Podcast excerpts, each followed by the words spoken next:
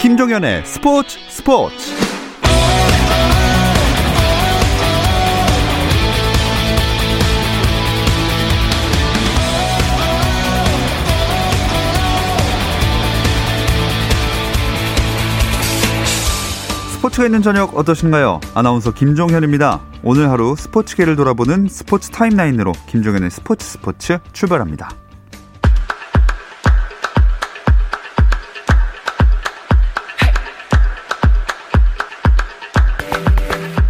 프로배구 상황부터 보겠습니다. 남자부 OK금융그룹과 우리카드가 만났습니다. 홈팀 OK금융그룹은 KB손해보험이 케이타 부상으로 주춤하고 있는 상황에서 2위를 확고히 하려고 할 텐데요. 4위 우리카드 역시 순위 경쟁을 위해서는 내줄 수 없는 경기입니다. 자, 우리카드가 첫 세트를 먼저 내줬지만 내리 두 세트를 따내면서 현재 세트스코어 2대1로 앞서고 있고요. 곧 4세트가 시작될 예정입니다. 또 여자부에선 현대건설과 GS칼텍스의 대결이 펼쳐지고 있는데요. 세트스코어 2대0으로 현대건설이 앞서고 있습니다. 그러나 3세트에선 21대14로 GS칼텍스가 조금 더 세트스코어에 가까운 상황입니다. KBL 프로농구 코트에서는 홈 8연패와 함께 최하위로 추락한 LG와 상위권 재도약을 노리는 3위 오리온이 만났습니다. 자, 경기 4쿼터고요. 76대 74, 2점차 팽팽한 승부입니다. 앞서고 있는 팀은 LG입니다. 독일 프로축구 2부 분데스리가 홀슈타인 킬의 미드필더 이재성이 뒤셀도르프와의 경기에 선발 출전해 1대0으로 앞선 후반 2분 추가골을 터뜨리며 팀 승리에 기여했습니다.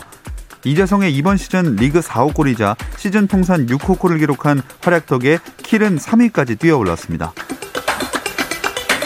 메이저리그 세인트루이스 카디널스의 김광현 투수가 새 시즌에도 명포수 몰리나와 배터리로 호흡을 맞춥니다. 세인트루이스 구단은 야디에르 몰리나와 1년 계약에 합의했다고 공식 발표했습니다. 미국 프로농구 NBA에서는 일본 농구 국가대표로 NBA 워싱턴 위저즈에서 뛰는 하치무라 루이가 시카고 불스전에서 19득점 10리바운드로 시즌 첫 더블더블을 기록하며 팀의 105대 101로 승리하는 데 기여했습니다. 한편 르브론 제임스가 시즌 세 번째 트리플더블을 달성한 LA 레이커스는 오클라호마 시티 선더를 119대 112로 물리치고 5연승을 이어갔습니다.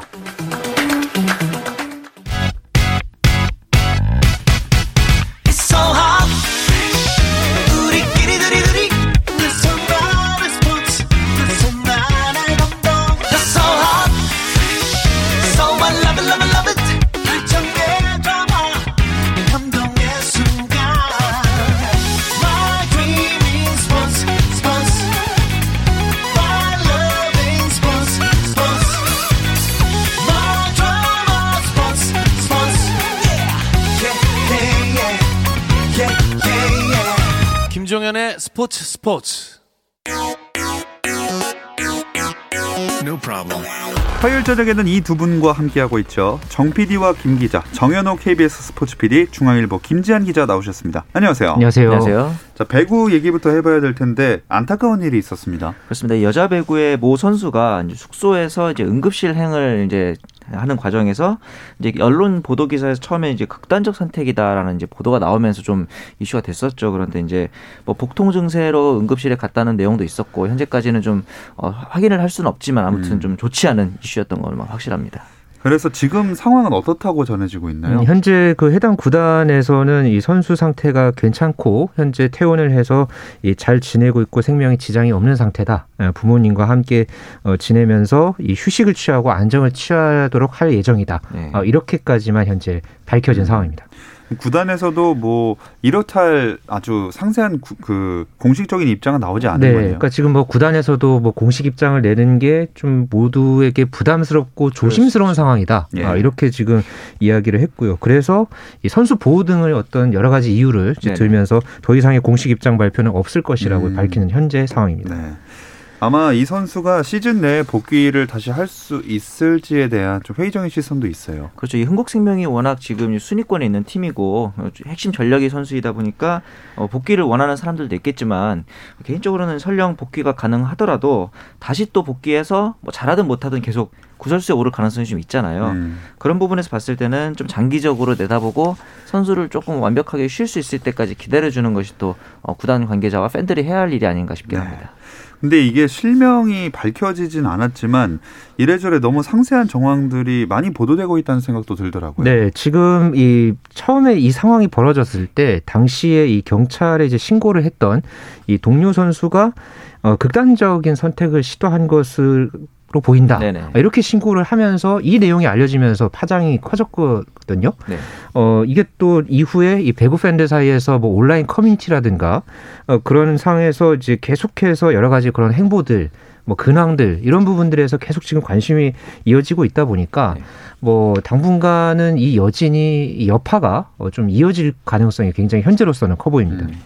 진짜 갈수록 선수들의 정신건강에 대한 관리 부분이 정말 중요해진다는 걸 깨닫는 네. 그런 사건인 것 같아요. 그렇죠. 이제 그 주요 스포츠 종목들 특히 이제 그 양궁 같은 경우는 이제 국가대표 선수들을 상대로 매번 연습이 끝날 때마다 심리치료사가 이제 전담으로 붙어서 상담을 하고 그 내용을 노트에 기록도 하고 이렇게 하고 있거든요. 그렇죠. 축구나 야구 등에서도 이제 심리치료 그리고 멘탈 퀄리티 컨트롤 코치 등 이제 도입되어 있는 종목들이 많고 좀 이제 구단들이 좀 명심했을 만한 내용 중에 하나가 성적이 우선이고 멘탈 관리는 좀 부차적인 차원이다라고 생각을 하지 않았으면 좋겠어요. 멘탈 즉 정신력 관리도 굉장히 중요한 부분이고 선수들이 이제 그 정신적으로 흔들리는 게 뭐 사생활적인 문제라든가 그런 이유가 아니라 우리가 그냥 운동하다가 다칠 수 있는 것처럼 멘탈적인 측면도 언제든지 그렇게 감기처럼 아플 수 있는 거라는 거를 구단이 좀 감안을 해줬으면 좋겠습니다. 그리고 최근에 이 현대건설의 그 고유민 선수 사건도 그렇죠. 예전에 있었었잖아요. 네. 그런 좀 여러 가지로 이 관심도 많이 받고 있고 네. 또 여자 프로배구가 현재 인기 스포츠로서 상당한 어떤 팬들의 관심을 많이 받고 있는데 네. 그렇기 때문에 그런 뭐 SNS라든가 뭐 그런 여러 가지 뭐 커뮤니티에서 떠돌아다니는 그런 어떤 뭐 콘텐츠들 그러니까 이런 부분들에 대한 이 구단들 차원에서의 이 좀 세심한 그런 어떤 관리라든가 이 선수들을 향한 어떤 좀 교육도 현재로서는 조금 더 요구가 되는 그런 분위기입니다.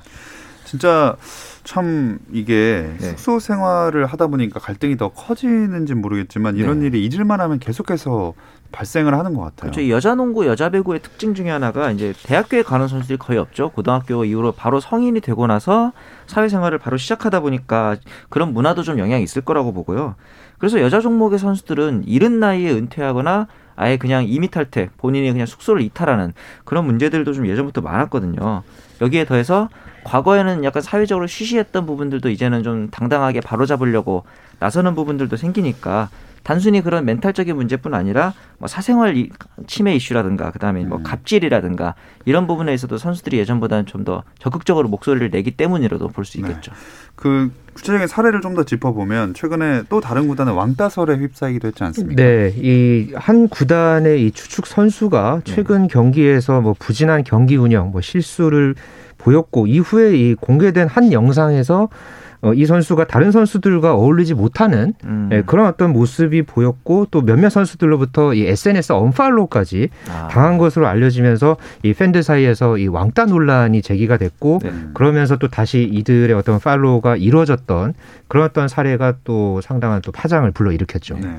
또 지난해 12월에는 일명 국셔틀 논란도 있었다고요. 그렇죠. 이제 최근에 그 SNS에서 호평을 받고 있는 코보 TV 쪽에서 구단의 식사 영상을 공개를 했어요. 그런데 이 선배가 식사하고 있을 때 후배가 국을 떠다주는 영상이 공개돼서 논란이 일었거든요. 마치 그 강제로 국을 떠다주도록 강요하는 게 아니냐 이런 이제 논란이 좀 있었는데 글쎄요, 제 개인적으로는 뭐 선배가 뭐 식판을 들고 오다가 바빠서 못 먹으면은 후배가 선배 국을 갖다 줄 수도 있고 반대로 선배가 후배 거 챙겨줄 수도 있지 않을까. 그러니까 이 부분에 좀 중요한 거는 확실하게 그 사실관계가 파악되지 않은 부분에서 뭐 후배가 개인적으로 호의로 그냥 갖다 줄 수도 있는 거니까 사실관계가 명확하지 않은 상황에서 우리끼리 그냥 이렇게 인신공격성 발언을 하는 것은 또 다른 피해자를 낳을 수도 있겠다 이런 걱정은 좀 됩니다. 그러고 나서 당시 한국배구연맹에서 의도와 다르게 이 선수들과 팬들에게 걱정을 끼쳤다. 네네. 이렇게 사과를 하고 나서 이거를 그냥 그대로 일단락을 시켰던 것도 조금 문제였다고 봐요. 그렇죠. 뭐 아무래도 이 어떤 전후 상황을 떠나서 그런 어떤 이 논란이 됐던 상황에 대해서 이 분명하게 해당 구단에 네. 이런 어떤 좀 해명도 있었어야 저는 됐다고 보고 네. 예, 그런 부분에서 이 당시에 이 논란이 또 지금도 계속해서 지금도 회자가 되고 있는 그런 어떤 분위기 같습니다. 네. 뭐 어떤 이유가 됐건 간에 최근에 여자 배구가 참 많은 관심을 뜨겁게 받고 있다 보니까 이렇게 극복해야 할 부분들이 많이 생기는 것 같네요. 그렇죠. 그래서 최근에는 그 유명 포털 사이트에서 스포츠란 댓글을 폐지하기도 했잖아요. 그렇죠. 네. 그런 부분들도 선수들이 좀 영향을 덜 받도록 하는 그 움직임이라고 저는 보고, 프로 스포츠다 보니까 당연히 팬들이 선수들의 뭐 경기력이나 이런 부분에 대해서 비판도 할 수 있고 의견을 낼 수는 있죠. 근데 그러나 인신공격성 발언이라든가 특히나 최근에는 뭐 SNS 등을 통해서 DM을 보내거나 예. 새벽 시간에 무차별적인 테러에 가까운 공격을 한다든가 하는 부분들은 좀 그 직접적인 비난이라는 점에서는 태도에 있어서 좀 문제가 될 수도 있다는 생각은 듭니다. 예. 그러니까 이럴 때일수록 아까도 저희가 이제 이야기를 했지만은 구단이라든가 그렇죠. 뭐 단체 이런 데서도 선수들에 대한 어떤 뭐 교육이라든가 세심한 관리, 주의, 그러니까 이런 부분들도 당연히 필요하다고 보고요. 그러니까 그런 부분들이 좀 시스템적으로 잘 갖춰져서 좀 이런 부분들이 좀 다시는 없어졌으면 하는 바람입니다. 네, 기분 좋은 소식들만 많이 들려왔으면 좋겠습니다. 네. 조금은 무거운 분위기 속에서 여자부는 현재 현대건설이랑 GS칼텍스가 경기를 하고 있네요. 네, 현재 현대건설과 GS칼텍스가 4세트 경기가 진행이 되고 있고요. 네. 1세트와 2세트를 현대건설이 따냈습니다. 네. 25대 23, 25대 22, 그리고 3세트에서는 GS칼텍스가 25대 17로 한 세트를 만회를 했고요. 현재 4세트 현재 2대 2. 그러니까 어쨌든 이제 현대건설이 앞서가고 있는 상황입니다. 이 공교롭게도 흥국생명을 2연패에 빠뜨린 두 팀 아니겠습니까? 그렇죠. 이 유일하게 이번 시즌에 이 흥국생명을 두 번씩 꺾어본 팀들 간의 대결이 됐는데 양팀 이 현대건설과 GS칼텍스의 상대 전적도 2승 2패로 동률인데 네. 양팀 다 홈에서만 이겼어요. 근데 오늘 지금 수원체육관이거든요. 네. 현대건설이 초반 두 세트를 따낼 때 혹시나 했는데 아직까지 4세트가 진행 중이니까 좀 지켜봐야 될 것 같긴 합니다. 네. GS칼텍스 같은 경우에는 흥국생명 꺾으면서 상승세를 좀 탄 상황이잖아요. 네, 당시에 이 3대0 완승을 거뒀죠. 네.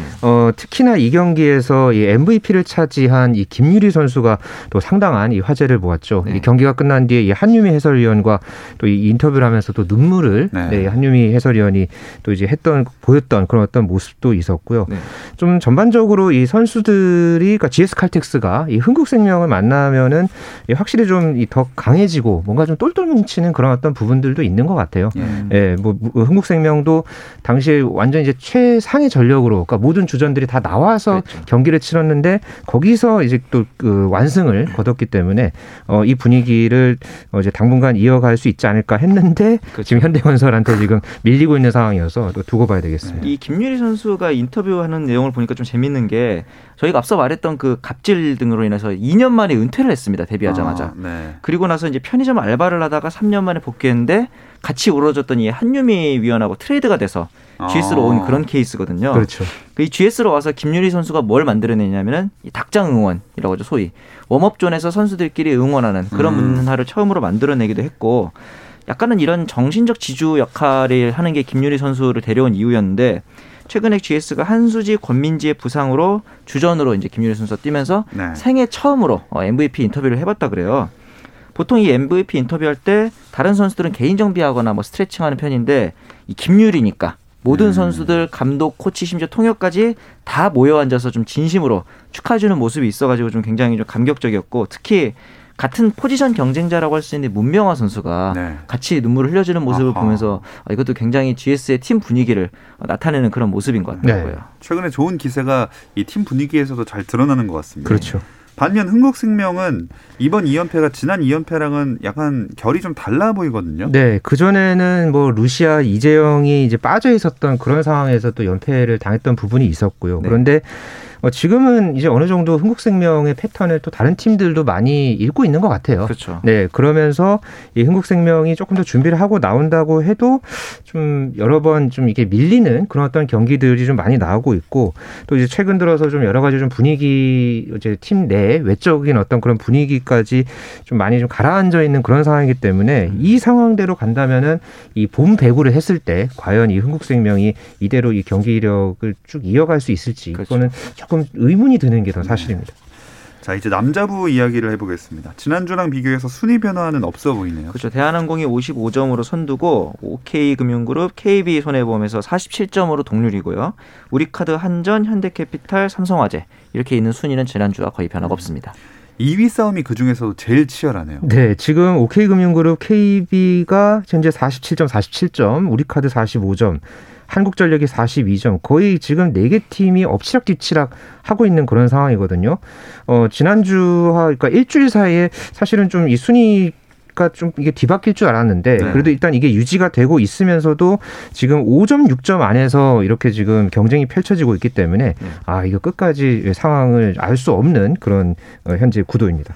네, 오늘 OK금융그룹이랑 우리카드가 순위를 보니까 반드시 둘 다 이겨야 되는 이유가 있어요. 당연히 뭐 2위 싸움이기 때문에 이겨야 하기도 하고 플레이오프에 만약에 나간다면은 이 두 팀이 만날 가능성이 꽤 높거든요. 그리고 이제 우리카드 같은 경우는 오늘 이 두 세트 차 이상으로 승리하면은 2위로 또 도약이 가능한데 지금 2대1로 앞서고 있거든요. 네. 그래서 만약에 4세트를 우리카드가 따낸다면 우리카드가 또 2위까지 도약을 하게 됩니다. 현재 그 우리카드가 알렉스 선수가 27득점을 기록을 하고 있고요. 네. OK금융그룹도 이 펠리페가 25득점. 아주 두 양 팀의 이 외국인 선수들이 그러네. 아주 엄청난 지금 예. 화력 대결을 펼치고 있습니다.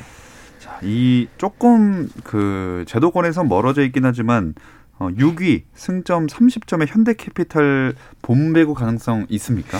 아직까지는 조금 어려 보이기는 합니다. 네. 그렇지만은 지금 계속해서 또 분위기를 또 이어가고는 있고 지금 현재 좀 차이가 있기는 합니다만은 그래도 이제 최근에 어떤 보여줬던 그런 어떤 상승세 또 이 뭐 문성민 선수의 뭐 복귀라든가 뭐 네. 이런 이제 요소들이 지금 함께 있기 때문에 조금은 어려워 보입니다만은 그러니까 한 번 만약에 기세를 탄다면 그렇죠. 또 이 최태훈 감독의 또 나름대로 또 용병술이라든가 이 똘똘 뭉치는 그런 어떤 팀 분위기 이런 부분들에서 약간 신락 같은 희망이 있다. 네 그런 정도로 제가 좀 표현을 해드릴 수 있을 것 같아요. 신락 같은 희망. 네. 자, 배구 이야기 한 주간 주목해보는 매치업 짚으면서 마무리해볼게요. 네, GS칼텍스가 만약에 오늘 현대건설에게 진다면은 분위기 반전이 필요하겠죠. 그나마 다행인 점은 이제 다음 경기도 인삼공사를 상대로 하기 때문에 그나마 좀 여유가 있는 편인데 지금 내외적으로 흔들리고 있는 흥국생명을 상대로 GS가 1위를 노려보려면 이번 주에 좀 대진이 굉장히 중요해 보입니다. 네, 저는 그러니까 모레 열리는 대한항공과 한국전력의 경기 네. 이 경기가 현재 대한항공이 물론 한층 더 앞서가고 있기는 합니다만은 여기서 만약에 한국전력이 잡는다면은 2위 싸움도 그렇고 네. 이게 또 나아가서는 OK나 이 KB의 어떤 이 결과에 따라서 또 선두권도 다시 또 치열해질 수 있거든요. 그렇죠. 예, 그런 의미에서 이 대한항공과 한국전력의 경기 상당히 주목할 만한 이 앞으로 펼쳐질 한 주간의 매치업이라고 추천을 해드립니다. 남녀부 한 경기씩 짚어봤고요. 이외에도 다른 스포츠 이슈들 잠시 쉬었다 와서 짚어보겠습니다.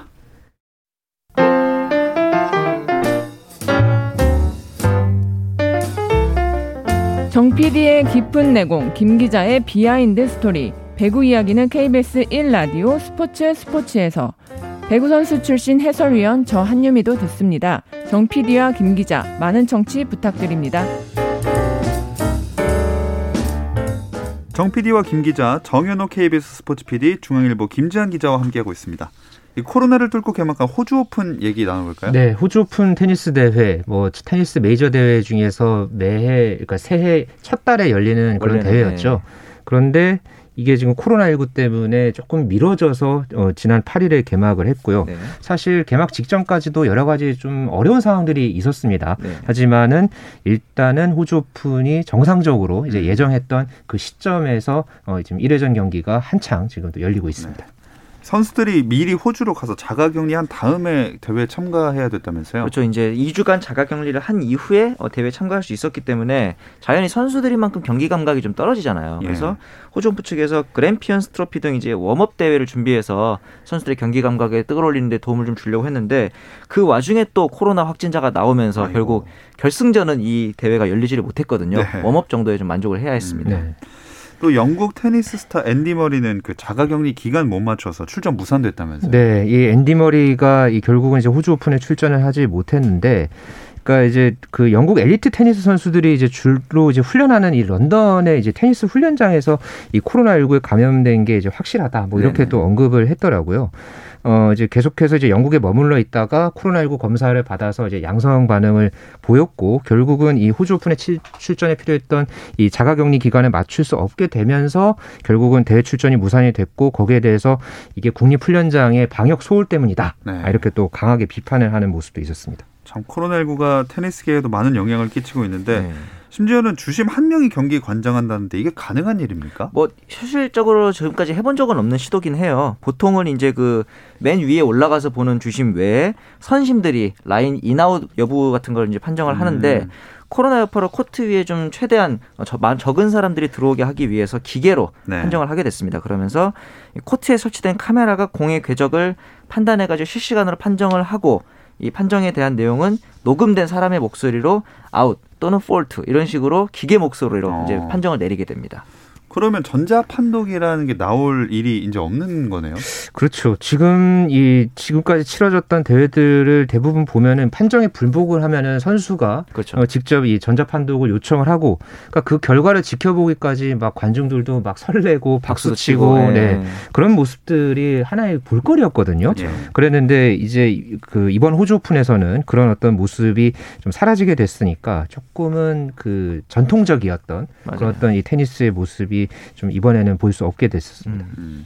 일단 선수들의 반응이 좀 궁금하거든요. 어떻게 보면은 불만을 가질 법도 한데 대부분의 선수들은 좀 호의적이에요. 아무래도 기계가 하는 거다 보니까 뭐 당연히 사람이 보는 것보다 정확하다는 부분도 있을 거고. 그래서 저는 이 만약에 기계심에 대한 평가가 좋다면 향후에 앞으로도 계속 테니스에서 코로나 이후에도 선심이 사라지고 네. 기계가 계속 판정을 하는 그런 전환점이 되지 않을까 하는 생각도 좀 해보게 됩니다. 어떤 팬들은 그래도 테니스 코트 전통이 사라져가는 걸 아쉬워하긴 할 것 같아요. 네, 이제 밀로시 라우니치가 또 이런 반응을 하나 보였는데요. 네. 그러니까 이 대회들을 조직하고 감독하는 게 결국은 사람이다. 그래서 이거에 대한 어떤 경험이 상당히 중요한데 과연 이런 경험이 필요한 인적 자원들의 육성을 앞으로 어떻게 할 수 있을지도 생각해야 된다. 그러니까 결국은 판정의 최종적인 어떤 결정은 사람이 해야 된다라는 입장을 이 라우니치가 밝혔거든요. 네. 뭐 여러 가지 그런 어떤 관행들이 앞으로 이제 전통적이었던 그런 부분들이 좀 바뀔 그런 어떤 이 상황들은 나오겠지만 네. 그래도 이 테니스의 이제 전반적인 어떤 근간 그러니까 이런 부분에서는 조금은 이제 이런 어떤 이번 이 제도가 좀 어떻게 보면 좀 아쉬운 그런 어떤 예, 관행이 하나 좀 바뀌지 않나 예, 그렇게 생각이 저는 듭니다. 오히려 좀 바뀌었으면 하는 바람도 있는 게 네. 사실 이 볼보이들이 대기하는 걸 보면서 좀 안타까울 때도 있었거든요. 그렇죠. 테니스가 귀족 스포츠였다 보니까 볼보이들이 항상 무릎 앉아 자세로 기다리고 있고 공 주술 때마다 뛰어다니고 이런 부분들도 이제 바뀔 여지가 있는 부분이라고 생각을 하고 전통은 사실 변화하고 있는 거라는 저는 생각을 하는데 네. 너무 보수적인 자세만 유지한다면은 세계적인 흐름으로부터 좀 도태될 수도 있지 않을까. 그래서 저는 이번 변화가 좀 긍정적으로 느껴지기도 합니다. 네. 굉장히 급진적이고 서민 친화적이시군요. 네. 그러네요. 네. 아니, 그나저나 관중들은 입장이 가능합니까? 네, 그 1회전, 2회전, 그러니까 첫 그 8일 동안에는 주간 경기에 15,000명, 또 야간에는 한 2만 명 정도까지 입장이 허용이 가능하고요. 네. 8강전부터는 하루 25,000명, 최대 3만 명까지 이제 수용을 할 예정입니다. 사실은 이 호주 오픈 테니스 대회가 제가 과거에 2015년에 그 아시안컵 축구 대회 가서 출장 갔었을 때 바로 그 축구장 옆에가 이 로드레이브 아레나였더라고요. 네. 그래서 당시에 제가 이 호주 오픈을 좀 이렇게 경험을 해보면은 상당히 그 호주인들이 이 대회에 대한 어떤 애착이라든가 애정이 상당하더라고요. 예. 뭐 그런 어떤 뭐 기념품이라든가 여러 가지 작은 이벤트들도 굉장히 소중하게 여기고 뭐 택시 줄 서는 것도 막 진짜 엄청나게 한 2시간 정도를 서서 기다리면서도 사람들이 막 이렇게 행복해하고 그런 모습들이 있었는데 지금 현재로서는 이 과거에 비해서는 한 절반 정도 그렇죠. 이 관중 입장을 이제 줄여서 하고 있고 또 특히나 이제 마스크를 안 쓰고 이렇게 관중들이 보는 모습들이 조금 더 눈길을 모았었습니다. 참 이건 주의를 해야 될 텐데 그렇죠. 좀 조심스럽긴 하지만 그래도 호주 오픈이 열리면서 세계적인 스타들 대결을 화면으로나마 보게 될 수 있는 거 아닙니까? 그렇죠. 세계 최고 스타들이 이제 모두 다 1회전을 통과했어요. 오사카 나오미, 비너스 윌리엄스, 세레나 윌리엄스는 1시간도 안 돼서 56분 만에 승리를 거뒀고 남자부에서 조코비치, 도미니크 TM, 지베레프, 나달 모두 1회전을 통과했습니다. 나달은 대기록을 또 앞두고 있다고요? 그렇죠. 현재 프랑스 오픈에서 작년에 이 통산 20번째 우승을 차지하면서 현재 나달과 로저 페더러가 함께 이 통산 메이저 대회 우승 기록 최다 우승 기록 기록을 그렇죠. 예, 갖고 있죠. 이번에 페더러가 나오지 않게 되면서 과연 나달이 이 기록을 넘어설 수 있을지 관심이 모아지고 있는데 참 또 재밌는 거는 라파엘 나달이 이 호주 오픈에서 마지막으로 우승한 게 2009년이에요. 맞아요. 다른 대회에서는 어느 정도 꾸준하게 우승을 해왔는데 호주 오픈에서는 유독 조금 약했던 그런 어떤 모습을 보여왔기 때문에 작년에 8강에서 탈락했거든요. 맞아요. 올해는 과연 나달이 이 징크스를 넘어설 수 있을지 관심사입니다. 아마 제일 그 위협적인 상대는 역시 조코비치 아니겠습니까? 그렇죠. 지난 2회 연속 조코비치가 우승을 했고 2009년 마지막 우승 이후로 나달은 준우승만 4번 했어요. 그렇기 때문에 이제 그 부분에 대해서는 걱정도 있고 심지어 지난 2일에는 또 나달이 허리 통증을 호소하기도 했거든요. 조코비치가 크게 컨디션 이상이 없다면은 이번에도 호주 오픈의 우승 영순위는 조코비치일 것 같습니다. 김지한 기자도 조코비치가 좀 더 우세하다고 보시나요? 네, 조코비치가 그래도 호주 오픈에서 꾸준하게 또 우승을 해왔고, 그렇죠. 네 그런 여러 가지 좀 그런 강한 면모들을 계속해서 보여왔기 때문에 그리고 또 호주 오픈 앞두고서도 여러 가지 그런 어떤 뭐 현지에서 보여지는 그런 뭐 장면이라든가 뭐 자가격리하면서도 호텔 그 테라스에 나와가지고 굉장히 여유 있게 이 아이들이 테니스하는 모습을 보고 막 이게 설레어하고 그런 모습도 보였거든요. 네. 그런 부분들이 아무래도 좀 이 현지 환경에 많이 좀 적응을 하고. 좀 그렇게 보여지는 모습들이 확실히 호주 오픈과 조코비치는 궁합이 잘 맞다. 맞아요. 네, 그렇게 좀 표현을 해보고 싶습니다. 그럼 전 나달 하겠습니다. 나달 파이팅! 네. 네. 자, 여자부 상황을 짚어보겠습니다. 이 여자부에서는 세레나 윌리엄스가 또 기록에 도전을 하죠. 세레나 윌리엄스가 이번에 우승을 하게 되면은 남녀를 도합해서 메이저 대회 단식 최다 우승 타이 기록에 이제 세우게 되는데 총 24번 우승으로써 호주의 마거리 코트랑 동률을 이루게 되거든요. 호주 선수와의 동률이라는 점에서 이번 세레나가 과연 또 우승을 차지할 수 있을지 오사카 나오미라든가 이런 경쟁자가 있기 때문에 이번 대회에서도 세레나를 좀 주목해보면 재밌을 것 같습니다. 또 하나 여자부에서도 대기록이 기다리고 있습니다. 네. 우리나라 권순우 선수 첫 경기 하지 않았습니까? 네, 오늘 그 권순우 선수의 호주 오픈 단식 1회전 경기가 열렸고요. 네. 좀 결과는 아쉬웠습니다. 네. 이 세계 랭킹 267위인 호주의 써나시 코키나키스에게 0-3으로 완패를 당했고요. 네. 사실 랭킹이 권순우 선수보다 낮기는 합니다만은 그래도 2015년에 69위까지 올랐던 선수였고요. 그렇죠. 좀 1세트의 출발부터 불안하게 경기를 해서 4-6으로 내주고 이후에 2, 3세트를 모두 1-6, 1-6 이렇게 내주면서 1시간 33분 만에 경기가 끝났습니다. 이렇게 돼서 2018년과 2020년에 이어서 세 번째로 이 호주 오픈에 도전을 했는데 네. 모두 1회전을 통과하지 못하는 그런 불운을 겪었습니다. 그래도 내일 남자 복식 경기에 우리나라의 남지성, 송민규조가 경기를 하기 때문에 아쉬운 분들은 이 경기라도 좀 보시면서 마음의 위안을 얻으면 어떨까 하는 생각을 좀 해봅니다. 네. 자, 이 소식을 끝으로 오늘 정 PD와 김 기자 마치겠습니다. 정현호 KBS 스포츠 PD, 중앙일보 김지한 기자 두 분 고맙습니다. 감사합니다. 감사합니다. 내일은 설 특집 조선의 누바 준비되어 있으니까 별일 없으면 꼭 좀 들어주세요. 김종현의 스포츠.